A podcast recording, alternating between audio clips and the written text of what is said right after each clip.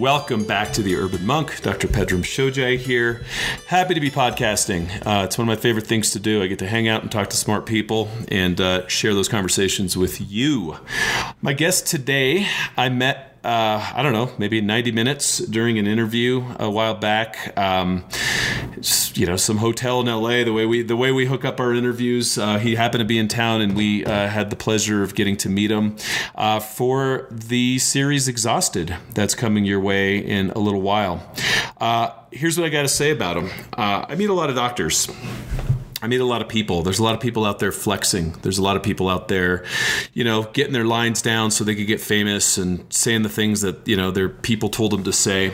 Um, who you're about to meet today is actually just a smart, smart man. Um, he knew a lot about everything we talked about and was just prolific and very interesting. Uh, great conversation, and I know he's going to bring it today because uh, he's that guy. And plus, uh, as I met him, he was off to like go be on a boat for three months. So if he's not well rested by now, I don't know what's going to work. So, Dr. David Perlmutter, welcome to the Urban Monk.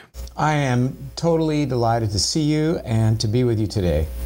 Great to see you again, and welcome back. How how long were you on that boat for? I know you said Actually, you and your four wife. months. We uh, we left from Bellingham, Washington, and went to Provision in Vancouver, Canada. Worked our way through northern British Columbia, up the inside passage, all the way up to the glaciers in Alaska, and uh, just my wife and me. You know, our kids each visited for about a week and uh, we had one couple that came for about four days, but the rest of the time, my wife and me, and it was um, it was an amazing experience in terms of solitude, in terms of disconnection from, you know, the fast pace of our modern world that we're all uh, in, deeply engaged in, uh, and you know, having to figure things out each day and run a boat. It was it was breathtaking.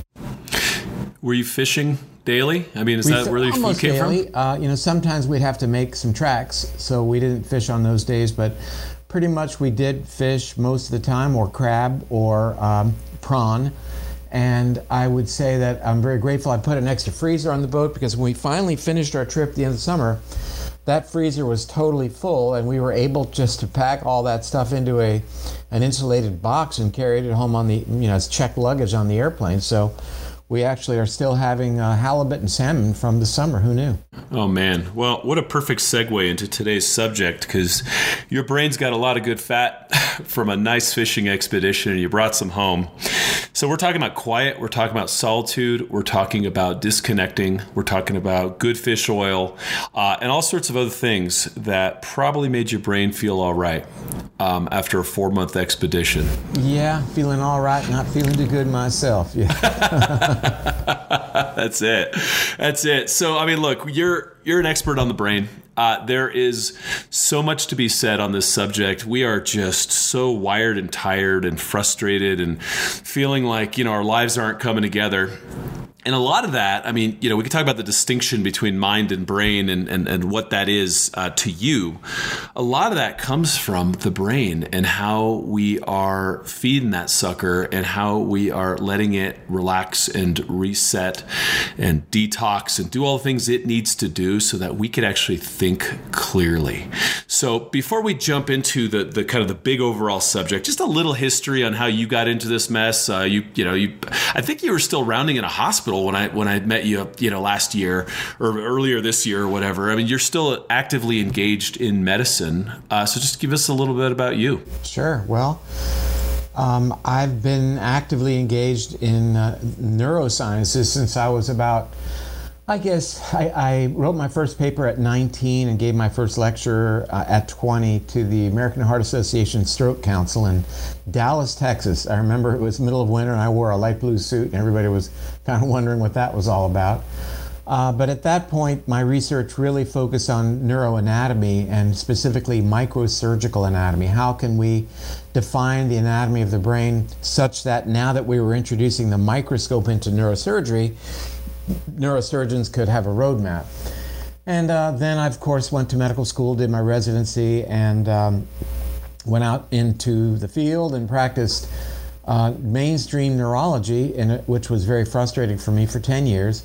And then finally left that practice and opened up my own clinic so I could begin to both explore and then implement uh, leading edge ideas that were started to be published that related, for example, lifestyle choices and how lifestyle choices could be leveraged in terms of both treating existing illness and certainly uh, preventing neurodegenerative conditions down the line. And in those days, and to unfortunately to a certain extent these days, the idea that our lifestyle choices are uh, influential in terms of our brain's destiny uh, still remains a uh, an idea that is not well embraced by mainstream medicine. And I say that because just two weeks ago I lectured to a very large group of mainstream practitioners. And uh, I'm very grateful to have had that opportunity. It was certainly enlightening for me uh, to recognize how much more work there is to do in terms of getting the message out that you know the same parameters that influence cardiovascular risk, diabetes, cancer, uh, are operative as it relates to the degeneration of the brain. So, you know, these fundamentals that we all kind of live and breathe in our world, inflammation, free radical mediated stress, etc., and all the channels that lead into that, are absolutely front and center as it relates to the brain. Brain's not apart from the rest of the body. I think you were alluding earlier to a distinction between brain and mind. Well, if we stay on the brain for just a moment, it is part of the whole. You know, despite what Descartes wanted us to believe in terms of, you know, isolated body parts, we know that the brain functions integrally. Uh, and when I say that in terms of its integration with the rest of the body, what affects part of the body affects the whole. Like Chief Seattle said, man did not weave the web of life, he's merely a strand of it. And so it is with the human body that you know we just have we have a book coming out tomorrow a professional book called the microbiome in the brain. And when i say we have a book coming out i'm the editor-in-chief. I didn't actually write uh, a chapter though i wrote the introduction. But it relates and i go through this bizarre relationship that we've had with microbes dating back to Semmelweis and washing your hands before you deliver a baby. Uh, this relationship, you know, that uh, idea that all microbes are germs in the derogatory sense and therefore should be castigated to the world that we now live in that embraces this notion that we have this symbiotic relationship with most of our gut organisms, for example, whose activities are salubrious towards us, wanting to keep us alive. And that's been a long time coming to, uh, to embrace that. So these are the kind of ideas that began to nurture my practice techniques. Uh, to uh, allow me to feel comfortable with pushing the envelope and integrate ideas uh, into a neurology practice you know, with with you and me talking about right now the idea that um, neurology has been kind of the last uh, entry into at the party in terms of being able to embrace these alternative methods. You know, we've known for years that well, cardiovascular health could be improved if we exercise, and that bone density is better with weight bearing in women. All those things are kind of well entrenched and accepted. But the idea that physical exercise, for example, might benefit uh, a person's brain function and might help that individual be resistant to Alzheimer's disease. Boy, that was a long time coming. And, you know, for the most part, uh, there's still a deep entrenchment into the old ways of the brain being looked upon as being isolated. And it's such a disservice for, um, you know, the population at large. Um, there was a study that came out in December of 2017, published by the journal Neurology, one of our most well respected journals.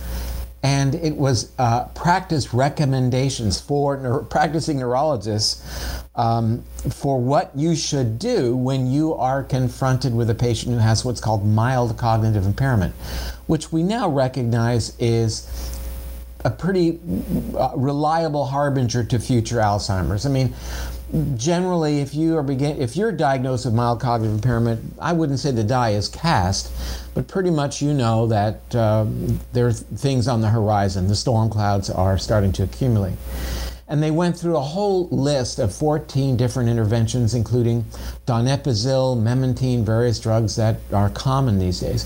And they only made one conclusion based upon available science. And that was that the only recommendation that I, as a practicing neurologist, could make with scientific uh, support is to tell that patient to take a supplement called exercise. That was the thing that the American College of American Academy of Neurology recommended. Now, I mean, I'm sitting down right now, but I would have to sit down after, uh, after making that statement to you because, uh, number one, there was no drug that uh, has been validated. Number two, they recommended a lifestyle intervention, which is what they said all neurologists, standard of care in America, should be providing to their patients as a recommendation to help delay the onset of full blown Alzheimer's to those who've already qualified for mild cognitive impairment. And uh, pretty amazing. And yet, and yet, uh, that's not what's happening. You know, here it comes from you know, the powers that be, and yet mainstream neurology doesn't embrace that, despite you know the sanction that it has gotten. So that's the practice that I developed over over the ensuing 25 years, and uh, I really enjoyed it. I actually uh, stopped clinical medicine at this point, and now am dedicating my time to public outreach. Uh, we've just completed a docu series on Alzheimer's prevention, oddly enough, with uh, a, a, really in-depth review of diet, sleep, uh, meditation, um, certainly exercise, and various other modalities that have a huge impact on the destiny of the brain uh, by me interviewing people from around the country. And you know, it's it's time to offer up a another way of looking at this problem a big problem in America, affecting you know 5.8 million of us, for whom it's pretty much a one-way street. It's pretty much a, a die being cast, and you know the economic impact is a quarter uh, trillion dollars in America right now for a disease that may well be preventable. So, you know, even the economic impact. If you don't want to embrace the notion that this is an emotional impact uh, for families, loved ones, and caregivers. Okay, let's look at the economic impact. So I actually presented all this information uh, to the World uh, Bank, an International Monetary Fund, Washington, D.C., and said, uh, you know, aside from what it does to people uh, in terms of their families, uh, aside from what it did to me, um, holding my father as he died from Alzheimer's disease in my arms, what that um, event was for me, so I, I get it. What is the economic impact? You know, we talk about prevention of issues around the world. It's not uh, infectious diseases that rank number one. It's not trauma. It's not war. It is the chronic inflammatory degenerative conditions, including Alzheimer's, which may well rank number three as cause of death on the planet today. But other things, diabetes, coronary artery disease, cancer, which are significantly affected by the lifestyle choices that we make. So, you know, that's been the motivation, and that remains the motivation now in moving forward. Um, you know, what we identified mechanistically was that inflammation is playing this pivotal role. Not to fully castigate inflammation, we recognize, perhaps another time we'll discuss the upsides of inflammation, an important process in the body and uh, but it's the chronic amplification of in- inflammation through incredible number of pathways that seems to underlie the genesis of this cellular degeneration uh, that plays such a role in chronic degenerative conditions. Now we are moving forward and recognizing that this same inflammation that underpins Alzheimer's, for example, underpins rewiring of the brain. And uh, this is where I hope our conversation goes today because it's been a revelation for both me and uh, Austin Perlmutter, MD, uh, our son, who was the co author of our new book. The idea that inflammation is rewiring our brains and hence locking us more into functioning from more primitive brain centers like the amygdala, and at the same time, disconnecting us from the prefrontal cortex, the area of the brain that allows us to consider the future con- consequences of our choices today, that allows us to be more compassionate and allows us to participate in something called empathy. What we identified is that inflammation is a cornerstone mechanism, and beyond that, another dot to connect is that diet through its huge influence on levels of inflammatory mediators in the body, is playing a huge role. That the Western diet, being so pro inflammatory, now spreading to all corners of the globe, is at the same time spreading inflammation and therefore changing the wiring of the global population towards a less empathetic, more us versus them mentality Therefore, this dietary shift on the planet has existential uh, impl- uh, implications. So, I-, I, think that that's the short answer to your question. But uh, I've had a couple of cups of coffee and uh, have been thinking about our interview today. So there you go. Awesome. No, there there's a lot there to unpack. Um, I'll, I'll go back and just hit on a couple points that I just don't want to drop before we jump into the existential implications for our society because I love where you're going. Um, one, neurologists typically are considered one of the highest depression and suicide rates in uh, medicine because they're really good at diagnosing and saying, you know, tur- turns out after all this, you know, careful analysis and super science, um, you know, my paper here says you're screwed,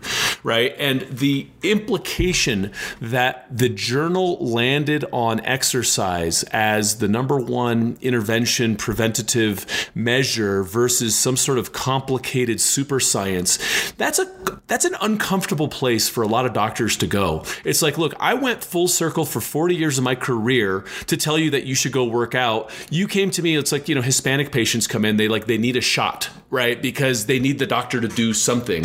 Uh, I think people tend to trivialize some of this lifestyle advice because it's like, ah, oh, come on, I came to you for something really smart and, you know, I came to you for some big words, right? And now here we are, full circle saying you need to exercise, you need to eat better, and the fate of the world depends on it. like it's it's just such an interesting inflection point, not just for the profession, which is trying to find itself in all of this because it's it's used to trying to sound smart and you know come up with you know big interventions or there's some machine or some device that's supposed to fix this, not uh, you know push-ups, and so all that all that has gotten you to where you're at, and it's pulled you out of clinical science into being a, a, a, voice and writing books and getting out there and talking about this stuff, which is absolutely to me the most important part. The the root of the word doctor, docer, is to teach.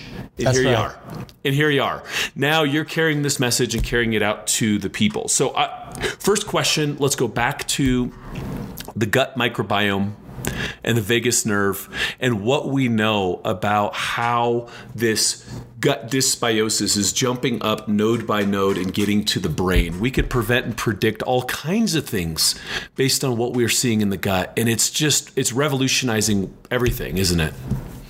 Well, it is. I mean, uh, in in the most broad sense, I think that we certainly recognize that the gut and the goings on in the gut uh, play a very important role in regulating this process of inflammation through a number of mechanisms, through uh, direct metabolic products, and also through the maintenance uh, efforts of our gut bacteria as it relates to gut permeability, going through the notion that um, you know, increased permeability allows the transgression of things like uh, lipopolysaccharide, which then induces uh, upregulation of inflammatory mediators. And, uh, you know, that's an important role of, of, of gut bacteria. So, uh, you know, I, think we can go through a lot of these, but, but just that, uh, and, and perhaps also uh, we should certainly touch upon the idea that uh, you know, the, the diversity and functionality of our gut bacteria are recognized now as playing important roles in uh, metabolism. Uh, that there are profound changes that are associated, for example, with type 2 diabetes, to the extent that there's been some success in actually treating type 2 diabetes on, uh, with people who've undergone fecal microbial transplant. But vis a vis our discussion, we recognize that even subtle elevations of blood sugar getting back to the gut and its role in regulating same. Even subtle elevations of blood sugar, as described in 2014 in the New England Journal of Medicine, September, uh, are associated with increased risk of, uh, of becoming demented.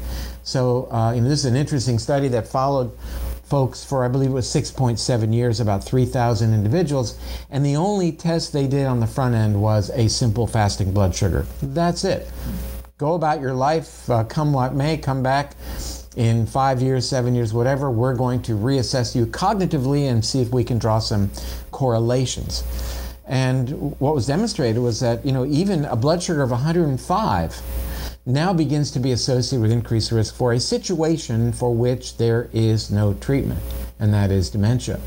Uh, at least no treatment uh, offered up in mainstream medicine. So, uh, when we see correlations, for example, between hemoglobin A1C and rate of uh, brain atrophy, as well as these studies that look at um, correlation of uh, fasting blood sugar to downstream uh, issues with respect to cognition, it can point back to uh, gut bacteria. Uh, we understand that dramatic changes happen to the gut bacteria in terms of their diversity. And when I say diversity, uh, I mean resilience. So, correlation of, of diversity to resilience uh, with even things like artificial sweeteners. What a fraud to perpetrate on the global population that, yes, uh, we've now learned that sugar is bad, therefore use uh, sucralose or saccharin. I mean, studies from Israel, for example, and France have demonstrated that uh, you know there's a significant increased risk of weight gain,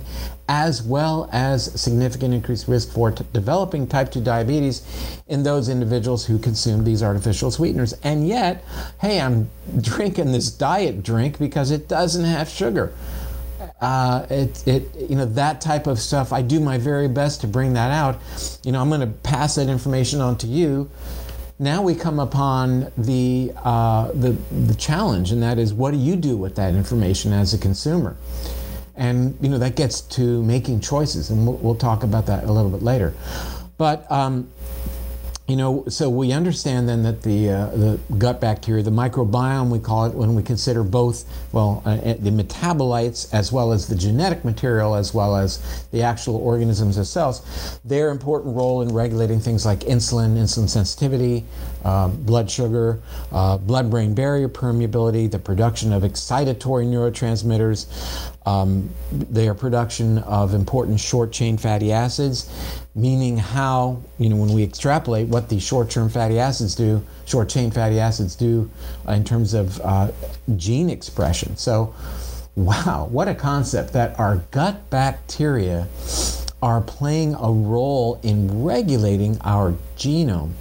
You know, this legacy that we've gotten from mom and dad and all who have come before are being are interacting it's a bidirectional uh, communication, are interacting with our gut bacteria. And this relationship has, has been ongoing for a million years. Suddenly, suddenly we dramatically shift one side of this equation by altering our gut bacteria, or we dramatically shift the other side of the equation, the output from the brain that can affect the gut bacteria. How do we do that? One powerful way we can do that is by increasing cortisol levels, both acutely and in terms of long term, by being engaged in things like chronic stress, uh, not getting uh, restorative sleep, and even depriving ourselves of exposure to nature. All of these things increase cortisol. And that's the other side of the coin that we need to consider. Changing, uh, increasing cortisol or cortisol over a long period of time changes the diversity, increases permeability, and as such is a creates this feedback loop whereby increased levels of inflammation then ultimately lead to increased uh, problems that then can increase increase uh, increase cortisol. By that I mean when we increase inflammation, it compromises our ability, as I mentioned earlier, to make good choices. We become more impulsive, and that has to do with our lifestyle choices, our food choices, for example. We uh, food that has higher caloric density, less nutritional density, and as such, we gain weight. When we gain weight, oh, that increases the production of inflammatory mediators, and in addition, will cause us to experience less restorative sleep. Less, less restorative sleep increases inflammation, increases cortisol, and these are very dangerous self propagating feedback loops that ultimately uh, go to a place that we don't want to go to. And uh, so, you know, what we want to focus on is how do we break those loops to allow people to finally regain control. Uh, as we've described many times, uh, how we can bring the adult back into the room. So lots of ways that uh, you know we we've been exploring this relationship of the gut bacteria uh, to the brain. We know that they are involved in what is called amyloidogenesis, the genesis of, of amyloid protein, uh, the production of TMAO, trimethylamine oxide, that has been related to uh, things like cardiovascular disease and does have some brain uh, brain implications as well. The metabolism of choline and carnitine to TMAO. So, lots of things that we consider then uh, in terms of this bidirectional, very important that we stress that relationship. You had mentioned the vagus nerve. I mean, that's one, one channel by which there is direct moment to moment influence uh, of the gut from the brain. And now, how exciting it is to learn that, that this uh, cuts both ways. Uh, that it may well be, for example, that this alpha synuclein misfolded protein that characterizes Parkinson's disease may actually make its way to the brain through the vagus nerve, the superhighway, the vagus, uh, the vagabond, as it were, and as such be related, uh, relate the gut and the brain. You know, for so many years in seeing Parkinson's patients, so many gut complaints and we thought, oh, that's interesting, but can't have any relevance. Yeah, like we did with with uh, autism. Oh, well, that's interesting, but no relevance there.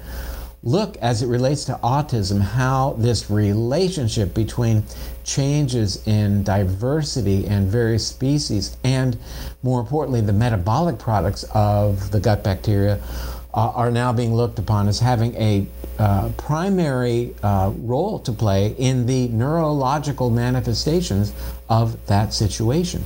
It's amazing. Uh, it really, truly is. Uh, well, real, real, quick, a study done by University of Arizona, collaborative study with Harvard, doing fecal microbial transplant on 20 autistic children, showing significant improvements both in their gastrointestinal uh, issues as well as some neurologic problems as well. So that relationship is so profound and from my perspective what an amazing opportunity that our playing field has been so widened that uh, we have all these new tools in the toolbox that look at diet, that look at exercise. We know that there's an increased diversity of gut bacteria in people who engage in exercise. That study actually looked at uh, cardiorespiratory function uh, and correlated higher cardiorespiratory function as a manifestation of exercise with higher levels of gut diversity, bacterial diversity. So um, we know that there are changes associated with sleep, uh, and you know it goes without saying. And now I'll say it. Why do people say it goes without saying and then they say it? But it, it goes with saying that certainly diet is front and center. So the role of diet in brain health uh, is just beginning to take off, and I'm thrilled uh, just to be sort of in touch with this information. Yep. I want to talk about the elephant in the room because this to me is I mean this is the bitch of it all and it's just it's this funny thing this these these negative feedback loops and this self-fulfilling prophecy that doesn't need to be. I mean we're talking about higher moral reasoning and empathy, prefrontal cortex. We're talking about negation of impulses, saying no to the cheesecake, um, saying no to the couch and the TV and getting out on the treadmill or going for a hike and doing all the things that we know will fix it are also part of the problem. So when we are eating a certain way, not exercising, and doing the things that, you know, like consuming sugars that are feeding the bad microbes, we are diminishing our brain's ability to power the part of the brain that allows for us to make the better lifestyle choices, right? So, uh, how do we pierce this? Because so many people listening right now are like, man, I tried exercising, I tried the damn New Year's resolutions. It's so hard to say no to the cheesecake. How do I get in, doc? Like, how, how do I get a foot in the door to at least stand a chance?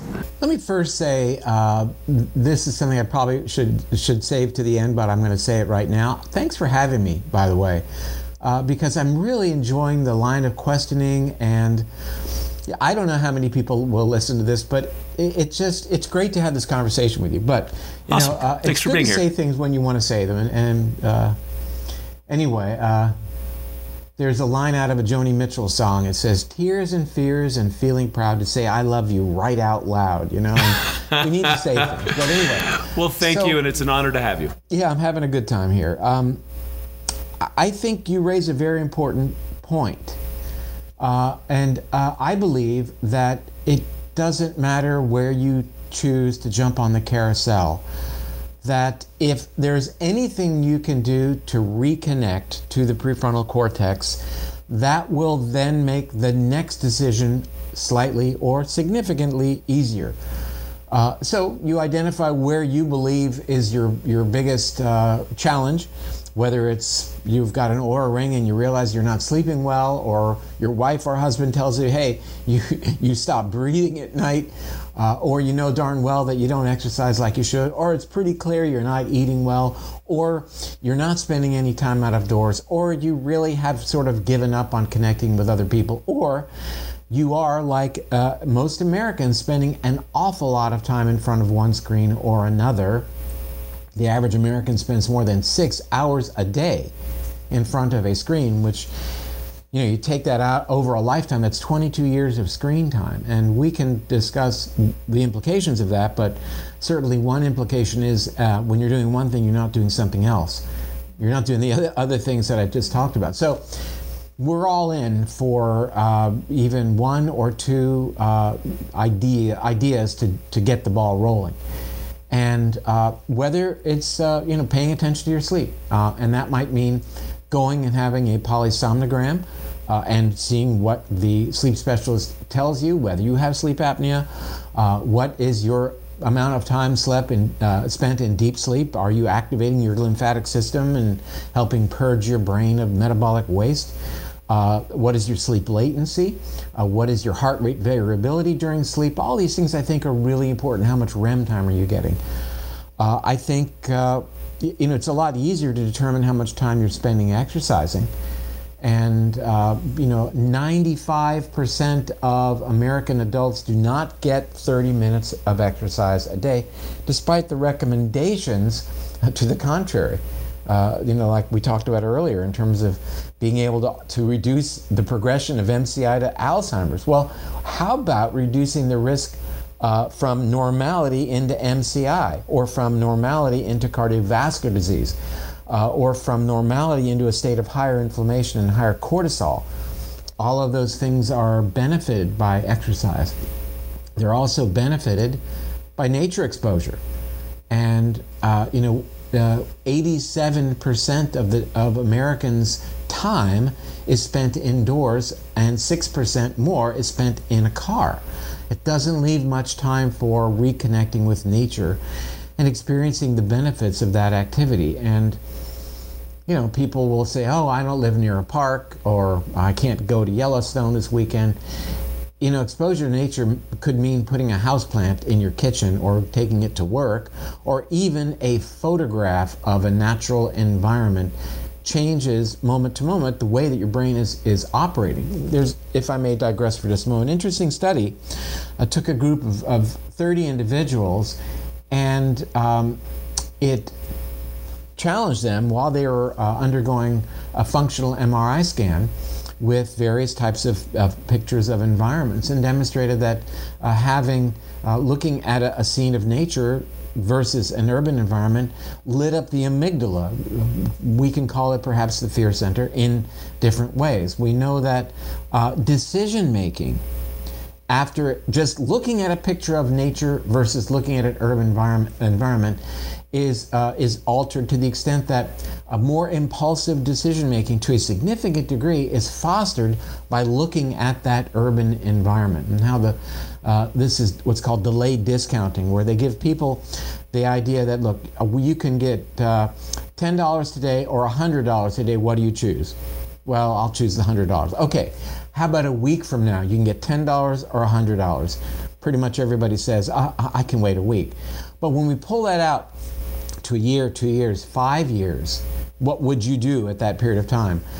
Just showing people pictures of the urban environment locks them into that impulsive $10 decision, whereas the people who simply looked at pictures of nature we're locked into a better decision making paradigm, activating the prefrontal cortex and making a decision that considered long term consequences. So, you know, this is what we're looking at now. I mean, it's breathtaking, isn't it? I, I, it's just it's staggering to think about the decisions that people are making in their day to day life, and under duress. You know, just too many rats in a cage. Under duress, and what that does to the rest of their timeline, based on the moment in time, the inflection point of just the level of stress that was there. A walk in nature, sitting and meditate, just these things that we know will ultimately change the trajectory of your entire life if you did them. And they're so simple, they're just missing. You know, I really, really hope to get through to your listeners that this is so darn important that our decision making ability has been hacked. We don't suffer these days from lack of information, right? You know, everybody's bought all the books, everybody's seen the the public television programs, listen to the podcast. We know generally what makes for good food choices. We know that we should exercise. We know that sleep is important, although not as many people value that. And the issue is not really so much getting the information, or in your case, giving out the information, it is action. And what we want to, what we've addressed in our new book, Brainwash, is providing the bridge then between information and action. I mean, how many people make these New Year's resolutions and ah, this is what I'm going to do, and yet next year it's time to make the same resolution all over again. And, you know, I, I don't want to sound. Uh, um, like a conspiracy, a conspiracy theorist, but there are active attempts out there to hack into our decision making uh, ability. Uh, and these hack into you know, some of our uh, survival uh, instincts. Like our, one survival instinct that we all carry is our desire for sweet. You know, and let me walk through that because very quickly people are saying, well, how could that be a survival instinct? Well, sweet in our hunter gatherer days uh, provided our forebears information that that particular food, food fruit uh, was ripe, had its highest level of uh, nutritive uh, content uh, not that they were thinking that, but they just catered to their sweet tooth. But interestingly, when fruit tends to ripen, at least wild fruit, it's kind of late in the summer, early in the fall, and suddenly we're getting a, a sugar blast that's turning on our production of insulin, which does what? Allows us to, to make and store body fat. So, guess what? Those people who had that adaptation gene the sweet tooth, survived because we lay down a layer of fat and then we were able to survive during times of caloric scarcity. Um, so that is an entry point then for production of call it food if you will that uh, you know of the 1.2 million foods sold in america's grocery stores over 60% have added sweetener. Why? Again to hack into that when we consume foods higher in sugar, it changes our gut bacteria, it changes our metabolism. Ultimately, that leads to blood sugar going up, increased body fat, and we're back to where we started higher levels of inflammation. That again hack into our ability to make these good choices, so we're going to continue to eat those foods. Um, you know, another interesting entrance point is man is a social animal we survived ostensibly not because we were loners, but because we were better off working in groups and had division of labor and we could cover each other's backs and look out for each other. Well, now that is, this desire has been hacked into by what is called uh, social media. And unfortunately, we recognize that those relationships on social media are not doing what the in person eye contact, uh, olfactory stimulation, microbe sharing relationships do to a human being.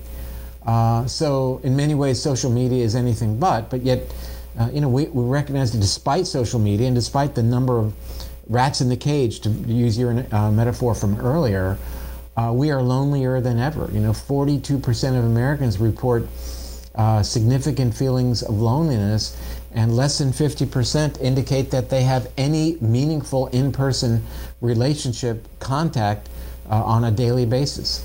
So that's that's a disservice to us. We need each other.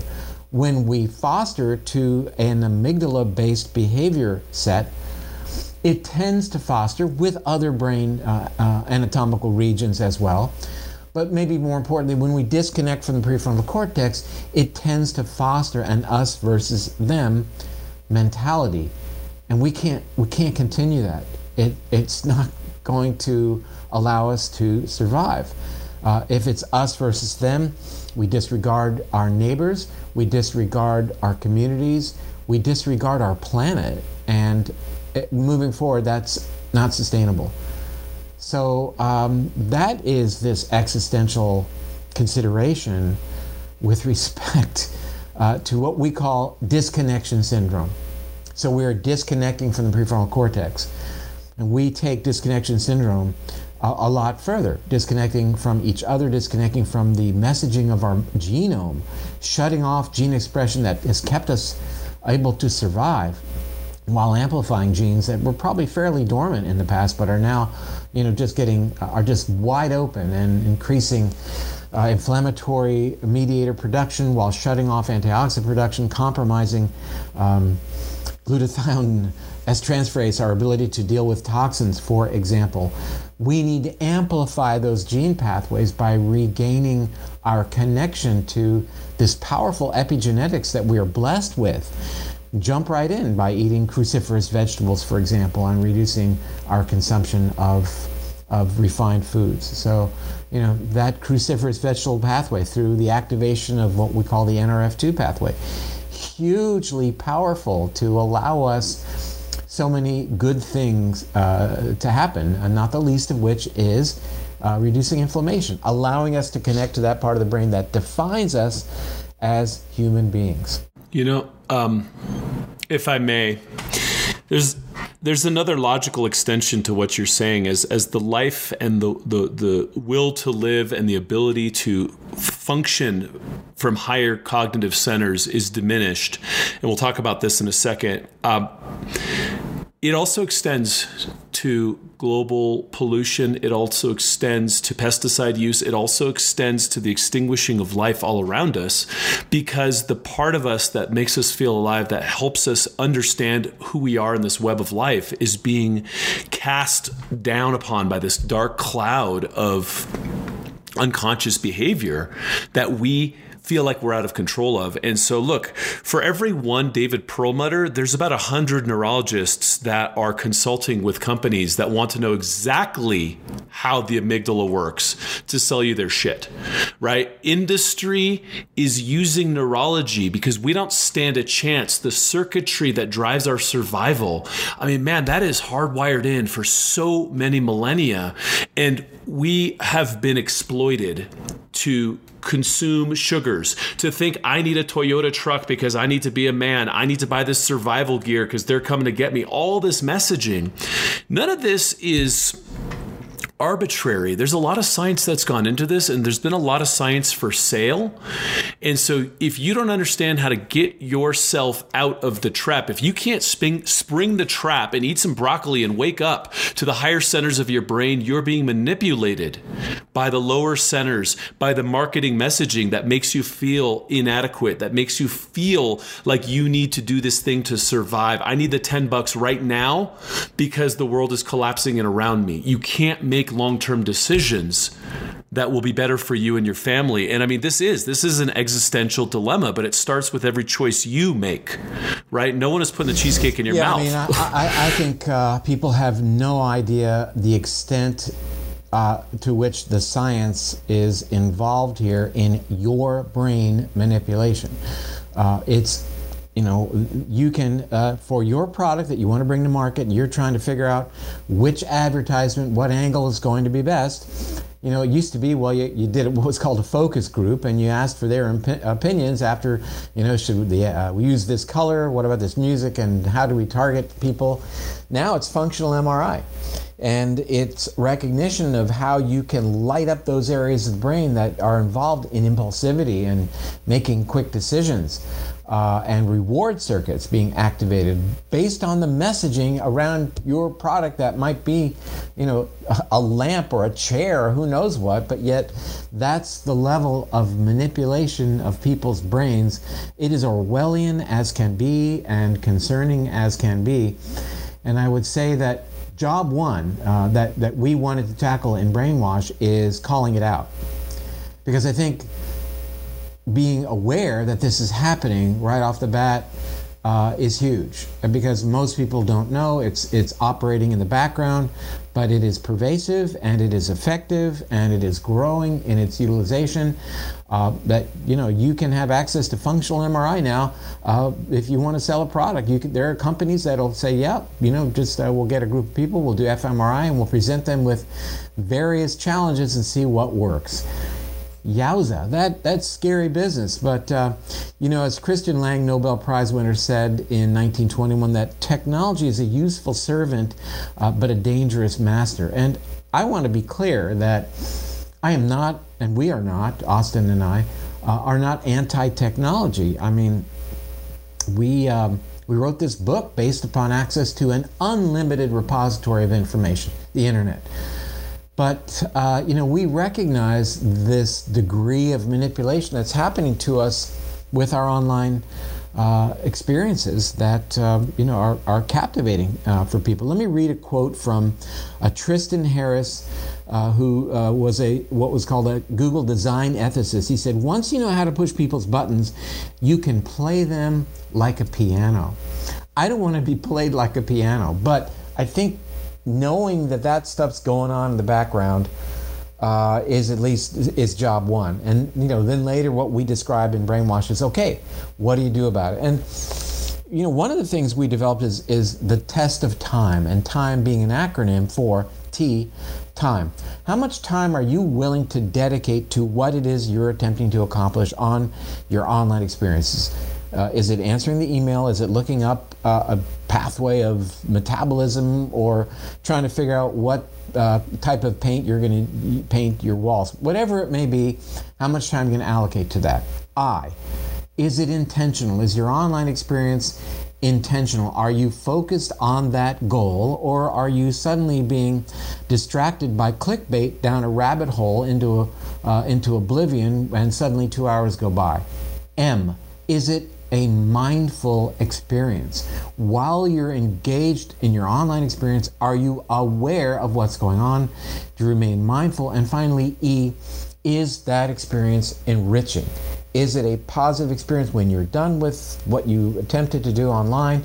Are you net positive? Or did you get distracted and ended up buying crap online that you didn't need because you, that made you momentarily feel better and um, you know, and, and you were uh, ads popped up to tell you that you weren't good enough, you weren't thin enough, rich enough, pretty enough, whatever it may be, and there was suddenly uh, further uh, advertising for a way to fix that problem. Were you captivated by that? So we call it the test of time.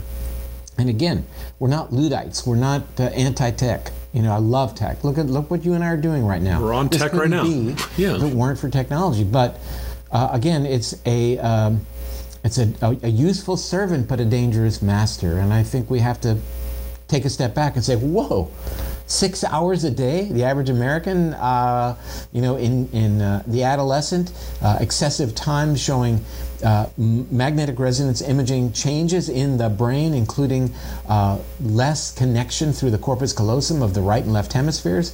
Yowza. I mean, um, again, it doesn't have to be this way. And we start a conversation with looking at those entrance points. Okay, let's talk about your sleep, for example. Let's let's if you don't exercise, let's say five minutes a day. Anybody can commit to that.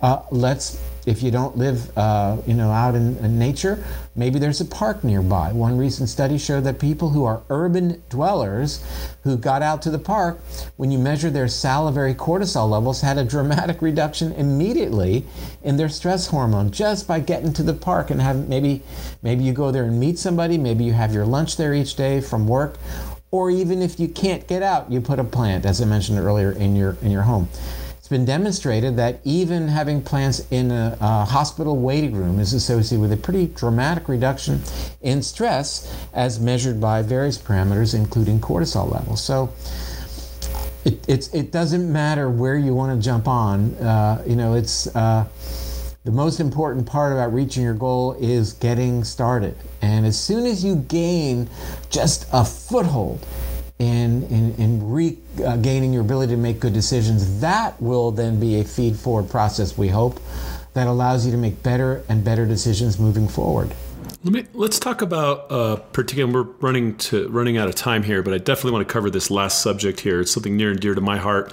Helped me a lot in my life. Is this thing called meditation, these mind body practices. Um, there's studies out there that show NF kappa B, I mean, just reduction of major inflammatory pathways and genetic expression just by learning how to chill out. And everyone I talk to is like, well, you know, I don't know. I tried meditating, it didn't work. It's like I said, I tried downhill snow skiing once and it didn't work. You got to practice it, right?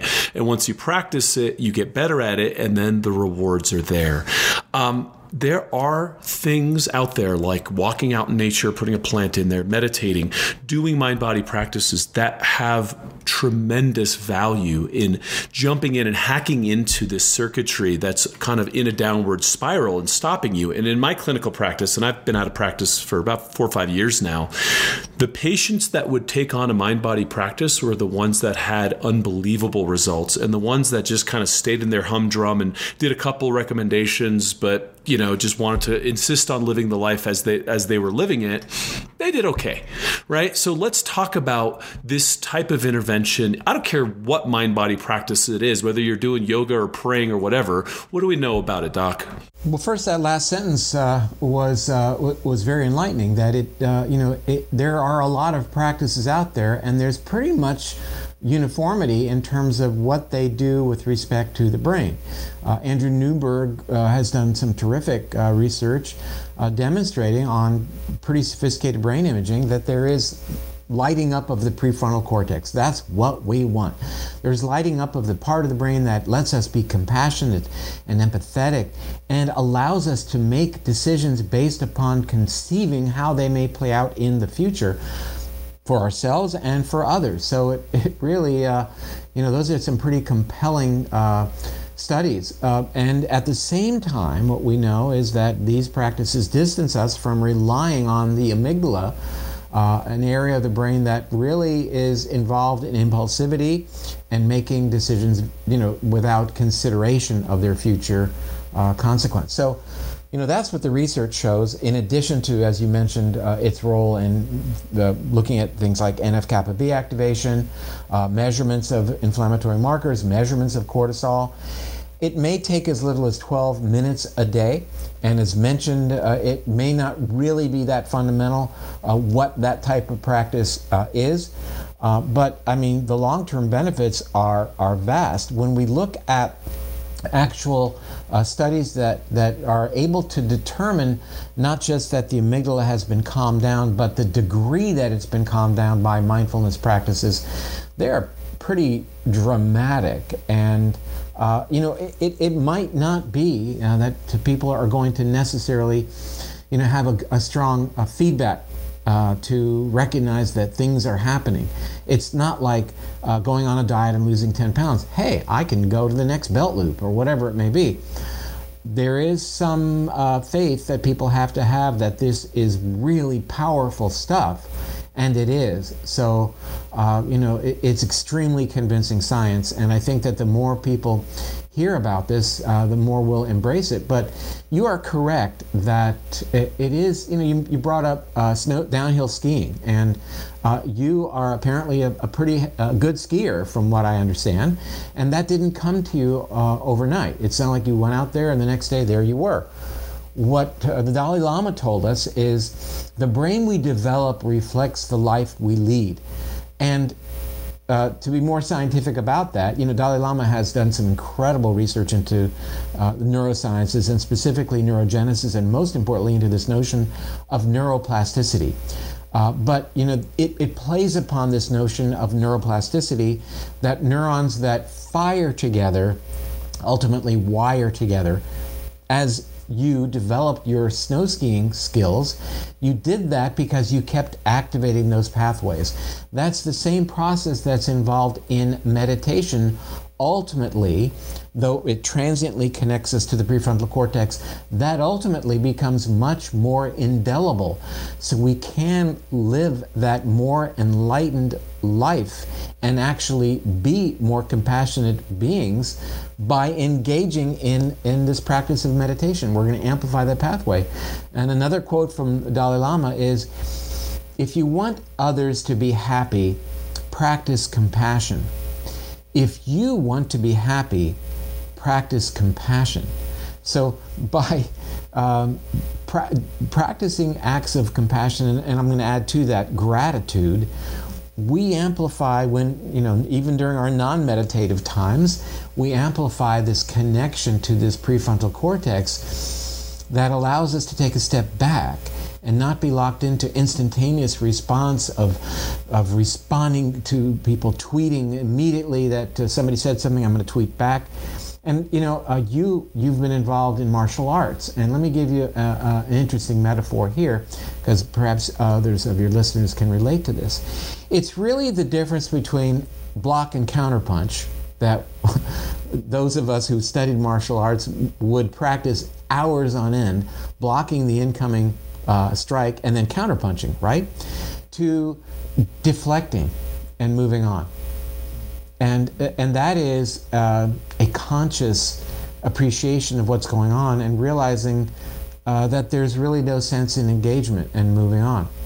We've all had these experiences where we're caught up in traffic or somebody says something to us or we get a, a one uh, on uh, a review of a book we've written for example and it's totally off base, but it's it's really getting to a place of being okay with that's how the world is. My mission here is to is to see it in the best possible light I possibly can, and and then try to make it better. So. Um, I, am hoping that metaphor resonates with some of your listeners, but I, I, really think it's something that if we can all embrace for just a moment, uh, I think it'll have some positive outcome. Amen. Amen. There's so much to be said for the way we're living our lives and the reflection of the world around us. If you're complaining about the world around you, look within, start to find the resilience, start to find the inner Aikido, um, and, and, and, you know, and block and parry, and eventually just not even have those situations unfold as you get better at it, right? I mean, I'm just more sane when I meditate. I'm more, I'm going to go downhill skiing as soon as we're off this, this interview. Like I moved up to, a, I moved up to Deer Valley because that's my that's my drug of choice. I love doing these things and they help me make better decisions. So if you're finding yourself making not so great decisions, if you're finding yourself having a hard time stepping in and doing what you know is better for you, you got to fix your brain. We've talked about a lot of it here. Um, look, your new book is amazing. I highly recommend. It's called Brainwash. I highly recommend anyone who's listening to this go get the book right now, read the book, and then just do one thing in it, right? Uh, you know, if you're looking for the time to meditate, just look at your screen time and take away 25%, and there's your meditation, there's your nature time. There's so much time wasted, and there's so many wonderful things that you can do that are recommendations in the book that will turn things around for you. The moral of the story is you have to do something. You have to step in to not be a victim of this kind of neurology pilfering of your consciousness, right? Like we are being mined by the marketing industry. We are being mined by industry. And our lives are just being pilfered. You want your life back? You need your brain back. Pure and simple. I would, uh, I, I, so agree. And, uh, you know, I think that one of the things that we gain from this further connection to the prefrontal cortex and other areas of the brain, the anterior cingulate, is the ability to experience what is called cognitive empathy, to see things from another person's perspective. And that is so uh, absent from uh, the agora today, uh, the, you know, the interaction that we see uh, of people that uh, people dig their heels in. You know, it's uh, Republicans v. Democrats, and they're wrong, I'm right, etc. And it, it, that's not sustainable. We've got to be able to look at the world from another person's perspective. That's how we move the ball down the field. That embraces diversity of ideology And as I mentioned earlier, as it related to the gut bacteria, diversity begets uh, resilience. That's how we become more resilient and we make progress. So, uh, you know, as opposed to simply going on those social media sites that continue to fan the flames of our entrenchment in one specific ideology and at the same time uh, castigate other idea other ideologies. That that's not productive. It's not positive and it just creates it just fosters an us versus them mentality. And we're, we need to be done with that.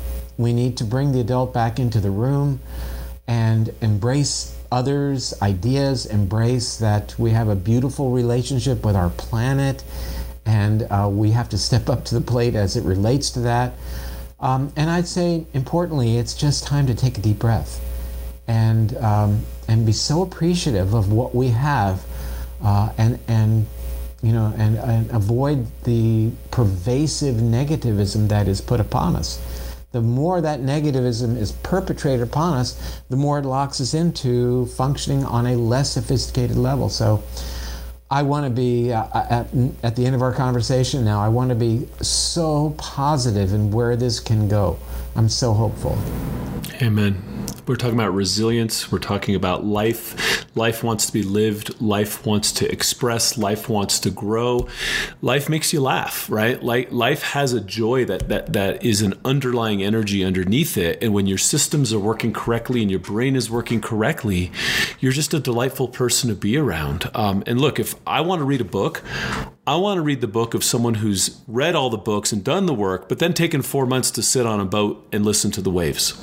Someone who will take the time and breathe, and someone who will allow for the information to percolate and, and, and cook in a soup and come back with a synthesis that, that has been examined and explored. I don't need more information, I need more wisdom. So thank you for taking the time to sit with it and coming back with wisdom. Um, I really appreciate uh, my conversations with you, and I look, you're always always invited back. I, I, I, love your message and I love what you're doing out there. Pedram, thank you for that, and uh, I'm so glad that we got a chance to connect and have uh, you know a couple times now, and I, I absolutely look forward to our next time together. Thank you again. Thank you, folks. Dr. Pedram Shojai, The Urban Monk. Go get the book, read it, and don't just read another book. Don't just put another book on your bookshelf and stress about not getting to it. Start reading it, start implementing it. That's when you start feeling better. Pure and simple, right? take the next step, take the next necessary step. Your brain will start to feel better, and then you can invest that energy into future good deeds, right, for yourself, for the world. Um, we'll turn this around one brain at a time. Dr. Perlmutter, thank you so much. We'll see you next time. Talk soon.